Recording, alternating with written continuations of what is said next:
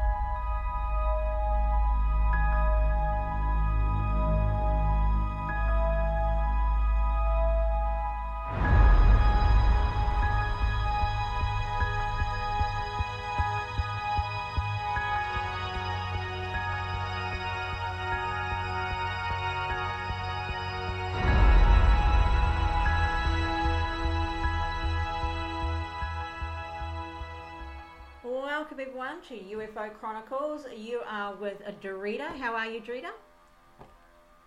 And Dorothy. And she can't hear me. I don't know why. I'm good.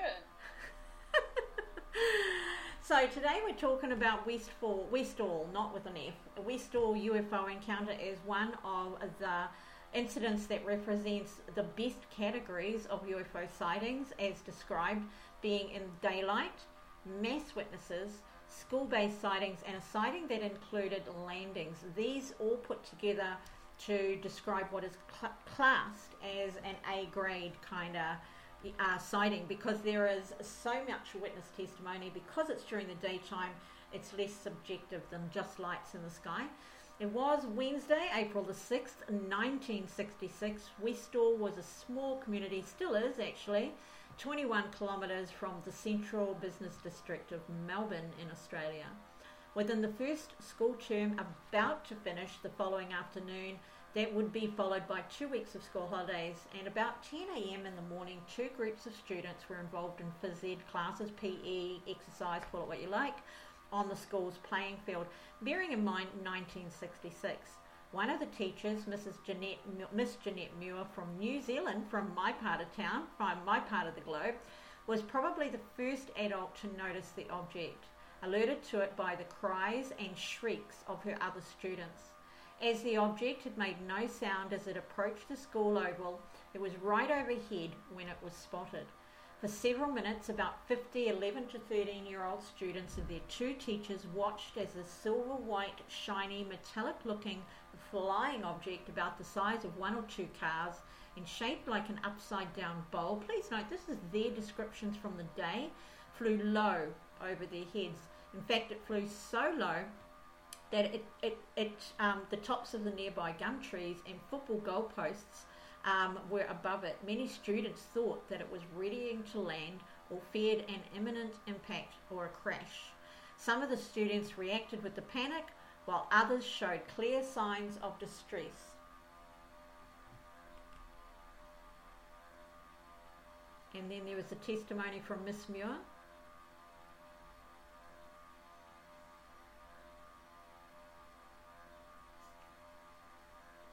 Anytime so now. Miss Muir, the male teacher, attempted to gather the students and sh- and shepherd them back towards the safety of the school building. The craft had appeared seemingly out of nowhere, but it seemed to be flying and hovering with intent, as it was under control. For those watching, there was an in fact that is was clearly not an aircraft or balloon. There were no windows, no visible engines or propellers, no wings or fins, no flashing naviga- navigational lights, no markings, no letters or numbers of any kind, no ropes or strings attached. Yeah, well, we've got to got to go there. It's like, shape was clearly its uh, lack of sound, obviously, but it was flying, not not floating. The others, uh, something else was uh, striking. That seems to be one, perhaps two or, or three or other objects just like it, but further up in the uh, sky, keeping this their distance.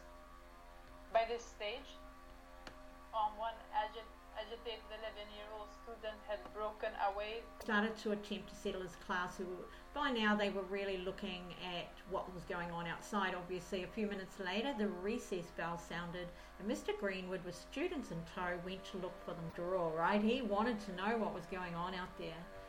When the excited student ran past the ablution block to burst into the science lab with the amazing news, she had run past another student who was standing nearby. This girl had a sick note and so wasn't doing PE or phys ed, so was watching from the sidelines. She had watched in utter amazement as she saw the objects first appear and silently fly in, and is sure that at least one of them flew down so low that it appeared behind the wooden perimeter fence.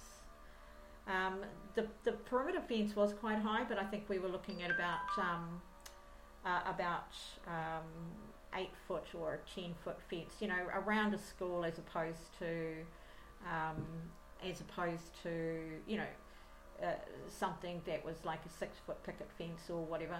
One of the the um, the the noticeable thing about that, of course, is um, that this girl. Uh, sorry, when they when she first watched it coming in, um, it, the pandem- pandemonium or the, the panic had, had already sort of broken out. Word of the arrival over the school of between one and three flying saucers, and that's what they called them back in 1966, had spread like bushfire.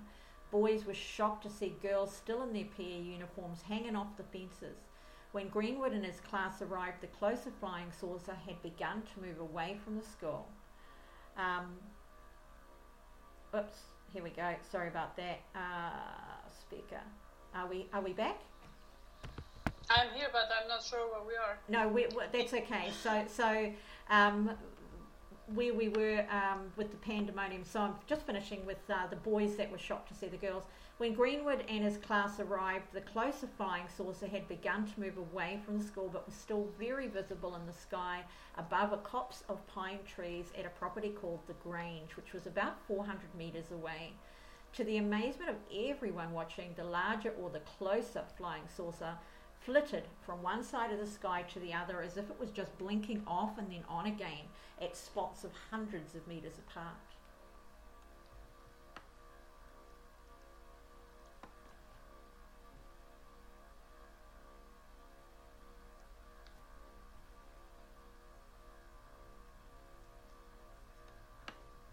Ascended and descended and turned at incredible speeds in a cool blue autumn sky with nothing but a few white fluffy clouds off in the distance.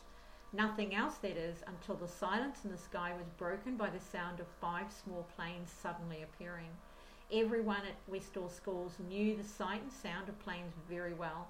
One of Australia's busiest airports, at that time Melbourne's second main airport, was only four kilometres away. The skies above Westall were constantly abuzz with the sound of planes flying in and out, doing their circuit and bumps training.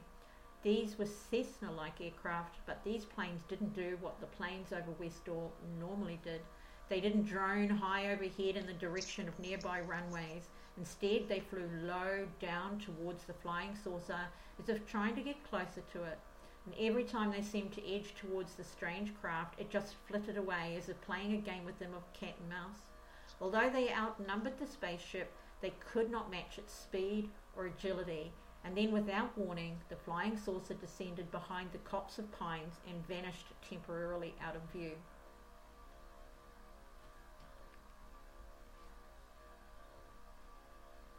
Are you with us?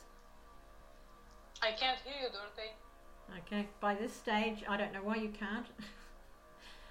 by this stage, about 300 of the high school students had amassed on and around school grounds, many climbing the high wooden fence on the school's western boundary and the wire fence at the foot of the huge high tension power pylon that stood in the school's southwestern corner. Okay, now I got you. Okay, excellent. Do you want to take it from there?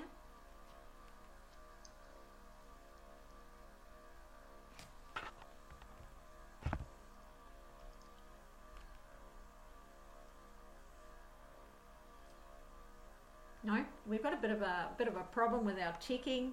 We've got a bit of a bit of a Yeah, we do. yeah. So, So two. at the site of the flying saucers,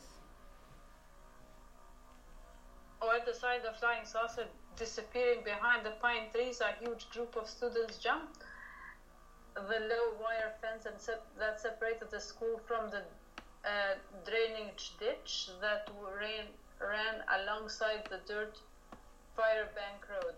On the on the school southern flank of the road towards the gar- garage in a hot, exciting pursuit of the flying saucer, the cries of several teachers to return to school properly fell mostly on the deaf ears of, of dozen of uh, these 13 and 16 year old adventurous travelers, dirt struck and uh, podcaster and search for their query.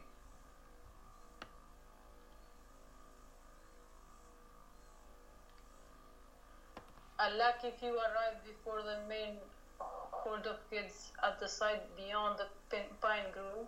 One witness remembers arriving at the time to see the flying saucer lifting in front where it had uh, settled or perhaps been hovering on the ground where the two other girls, one fainted in the dirt and then the other just getting up but still dizzy. She thinks there was a few boys there too and kept their distance. While she tried to talk all this, take all this in, the craft ascended, turned on its side, and then flew up and away on a great rain, rear vanishing from the view. Another student turned, told her of running after her friend, who was much faster than she, and finding that her three quarters of the way between the school and where the craft appeared to have landed, her youngest friend was uh, hysterical and had already started running back towards the school fields. She tried to calm and questioned her, but the girl was too upset and and broke free. The girl uh, then decided not to to venture any further into the Grange and return to school in the time to see her friend overcome. Falling into the arms of the teacher shortly, shortly afterwards, she watched as the ambulance arrived, drove onto the play fields, and transported her and friends away. 45 years later, during the interview, she still wondered about her friend as she never returned to school and was not sighted again. that so would she be was abducted. that. Well, she wasn't abducted; she was taken by the ambulance. But that would be the biggest question. It's like, okay, so we've got a girl that faints. We've got an ambulance coming to take her. How is it that she never went back to school again? What was that about, right? That's right. That's a big question right there. Um, and very interesting because we're not just talking about she didn't go back to school there. We're looking at 1966. We're looking at a smaller suburb outside of, of Melbourne. And if you go to our MeWe group, UFO um, Chronicles, you'll actually see photos, aerial photos of this group. You can see photos from 1966 of what the school looked like. Um, and how there was a lot of land around it, even though there were houses as well. We've got a fairly small community, if you want to look at it that way, even though it's close to the city. At that time, it would have been on the sort of edges uh, in suburbia, which is why the airport was there. They never put the airport right in the middle of the city back in the day. And so cities build up around airports now, but they were on the edge of town at one point. So the question becomes in a smaller community like that, how is it nobody, over the years of interviews that were done, nobody seemed to know what happened to this girl, right? I think that's weird. It was interesting, like what happened to her. Maybe? Yeah, I think it's weird. Um, and she herself has never come forward, although a lot of people have. And you'll see um, over over the years, various news pieces have been done about it. Various newspapers, Channel Nine Australia has done pieces on it about every ten years. They seem to cough it out as a nice little story. But they never, so they never seen her like as a grown up either. No. So you think she's up there? Well, well unless unless the unless the, unless the aliens got themselves an ambulance, the chances are pretty good. If she was also their friend, I guess we've got that um, reality that as the friend, we might be saying that um, surely other adults and other parents would have known, so that if there were queries over time, somehow there would have been a filtering of information back, right? But apparently That's not. right. Yeah, yeah. It appears that the flying saucer was on or near the ground beyond the trees for only a few minutes. More and more students and some teachers arrived fanning out across the expanse of the Grange to find that the object had gone. Those who stayed back at the school were unable to watch it ascend. Um, sorry, those those who s- were were able to watch it ascend and fly away, and the ones that were closer to it couldn't see because of the trees. So that's how it, it definitely landed, right? Those at the school attested to the incredible speed with which the main flying saucer and the other two departed as if in the blink of an eye. The five planes which were still circling overhead were left in their wake as if they were standing still.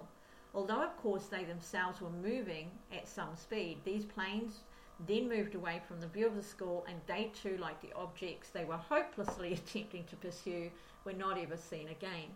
Although the flying saucer had departed, left behind in its place was a huge and perfect circle of flattened grass with the stalks of grass swirled around in one direction. Does this remind you of crop circles now we talk about this? Circled around in one Mhm. direction with a distinct ring of discoloured grass around the perimeter. Many recalled that the perimeter seemed to be singed or a little burned or maybe even scorched.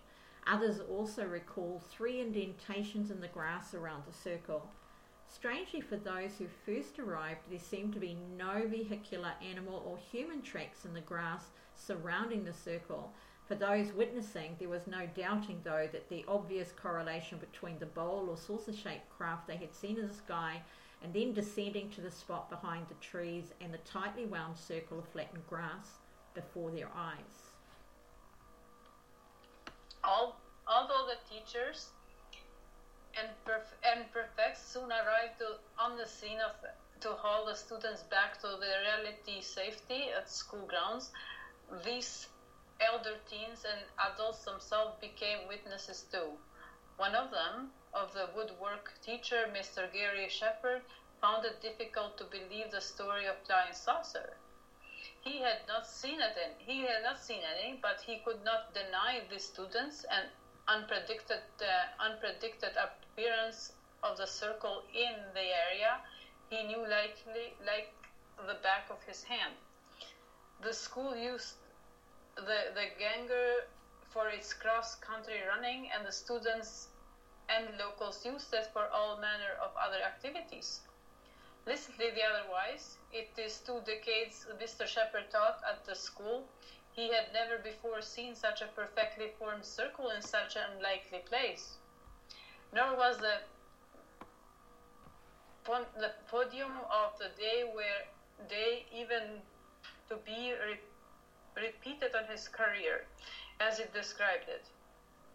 Westall High School as a teaching instructor institution of cause, so in, it immediately awakened to those extraordinary experiences of, of the events. So he was he was actually saying that it changed the school forever.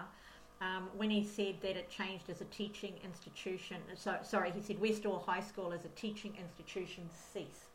So he's saying that changed everything after that day, even though he didn't see the the flying saucers, as they were calling them, the interesting aspect here is the fact that you know this is the human mind thing, right, Drita, that we get Mhm. into. Whereas if you've got a whole pile of people telling you that they just saw something in the middle of the day in a normal running day, you know, nothing unusual about the day yeah. itself, and you've got that many people telling you, at which point do you just decide that they're all rubbish? that they don't know what they're talking about?